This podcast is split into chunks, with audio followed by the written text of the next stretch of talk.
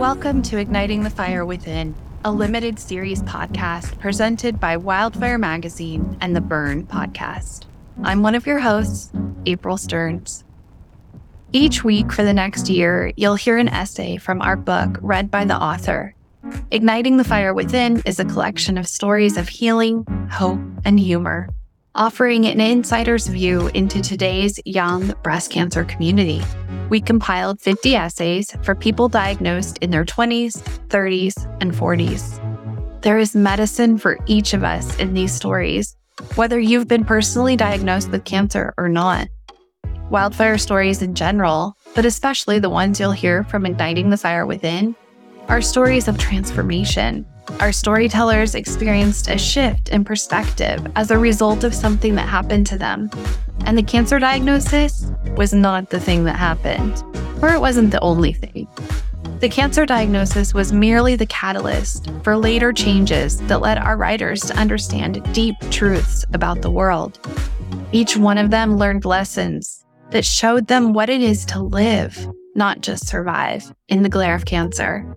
We believe deeply that the stories that change us aren't so much about what happened as they are about what came next. And hearing those stories, true stories of transformation, that's what ignites the fire within each of us. A listener note before we dive in cancer is a salty business, and sometimes talking about it and the aftermath requires salty language. Listener discretion is advised. Today's storyteller is Dawn Amodeo. Don is a managing director who, at age 34, was diagnosed with invasive ductal carcinoma, stage two, triple positive. She comes to us from Los Angeles, California, and today she is here to read her essay, Car Battery. Enjoy. Savannah and I walk downstairs into the car. The car battery has been dead for two weeks because we've both been working and distracted. I wait for Sam to jump our red Volkswagen hatchback with the weird temporary battery thing she bought on Amazon Prime two days ago. I'm clutching a folded sheet of loose leaf paper with handwritten affirmations on it. The operating room is full of skilled, experienced practitioners. As we pull into the hospital, a new one for me, my prior care and visits have been elsewhere.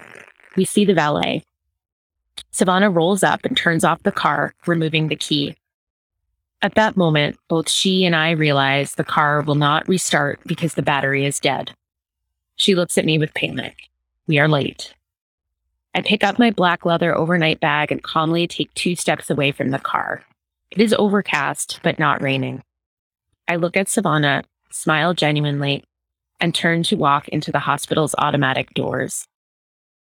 I wasn't angry, but for the first time in my life, I was selfish. I didn't think about what she needed from me, only what I needed. And what I needed was to go inside and begin the registration process. Countless sheets of paper attached to a clipboard. The same questions I answered on the phone last night. The same questions I've written on every form for the last seven months. Invasive ductal carcinoma. No allergies. Emergency contact, spouse. 310-279-3099. Religious preference, none.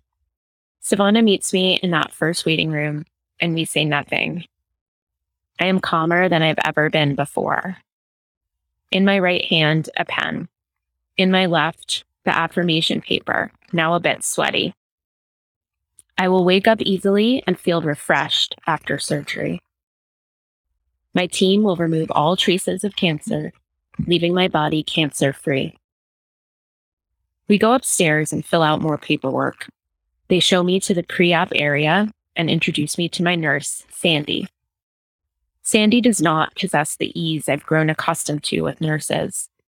Sandy feels nervous, like a small bird.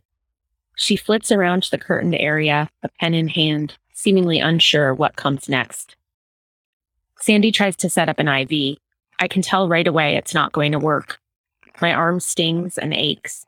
My chest is full of dread. Two, three times, no luck. I remind her I have a port and ask if she wants to use it. I wouldn't know where to begin with that, she explains. Of course, Sandy gets another nurse to come over. Deborah sets up my IV in under 30 seconds. It is a painless affair.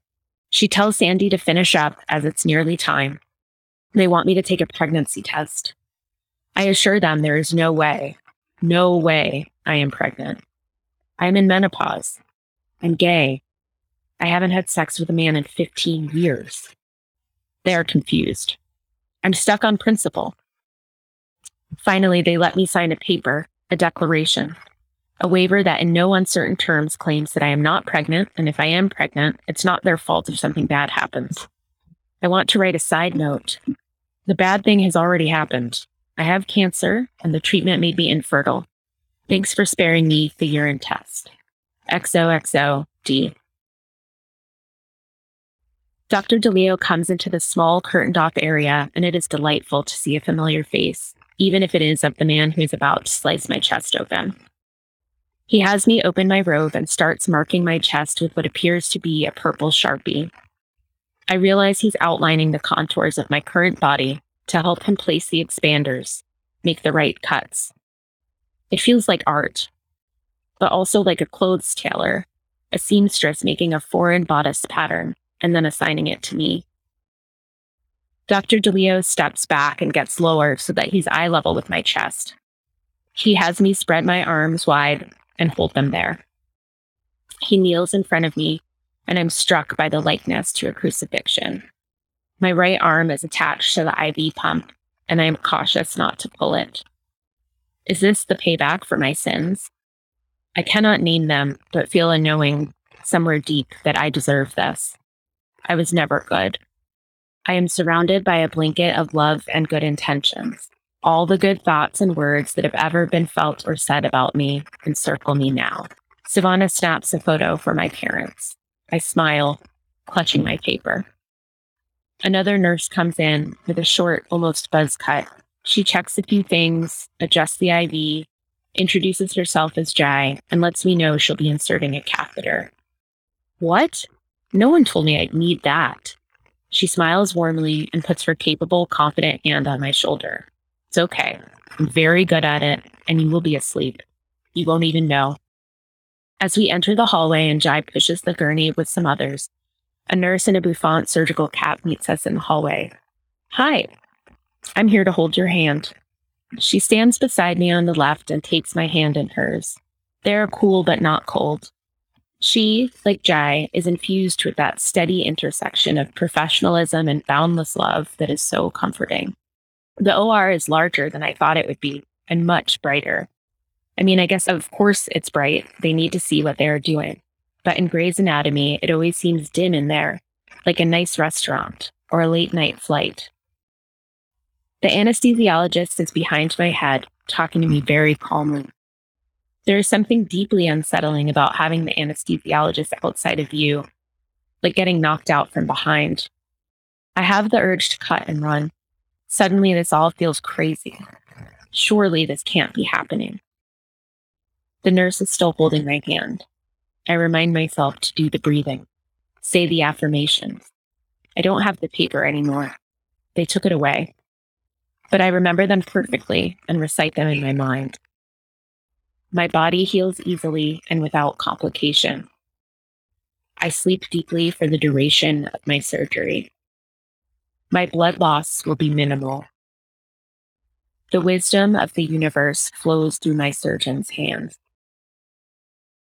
The anesthesiologist puts a mask on me and says, This will relax you a little. And before I can tell him it, it's relaxing me a lot, I realize that's okay.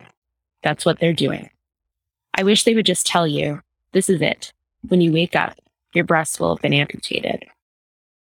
I think of Jai somewhere in this room and this sweet, patient nurse still gently holding my left hand. She wasn't kidding. I like to think maybe she'll stay there for the duration, scrubbed in for no other purpose. As the room fades to bubbles and the sounds soften and blend together, the affirmations keep scrolling in my mind. My body is resilient. My team is highly skilled. My surgery is successful and free of complications. Out front of the hospital, Savannah is getting a jump so she can finally move her car. The valet let her leave it stalled out in front of their stand until I was safely in the OR. We don't know it then, but this is the part of the story we laugh about for years to come. I like to think about it the surgeon covering my chest in ChloraPrep and steadying the scalpel, Savannah in the parking lot where it has started to drizzle, connecting the car battery to a stranger's car, slipping in the driver's side door, turning the key forward once, twice, until the engine is flooded with power. I'm April Stearns, and you've been listening to Igniting the Fire Within, a limited series podcast by Wildfire Magazine and The Burn. Check us out at wildfirecommunity.org to order your copy of the book so you can read along each week. You'll also find our magazine and storytelling workshops there. Big thanks to our producer, Bill Smith of Shoe Production, and our production assistant, Monica Haro. Make sure you're subscribed to this podcast. If you like what you hear, tell your best friend, tell your mom, tell your oncologist. I mean, really, tell everyone you know. Or head into your podcast app and leave us a starred review to help others find their way to igniting their own fire within.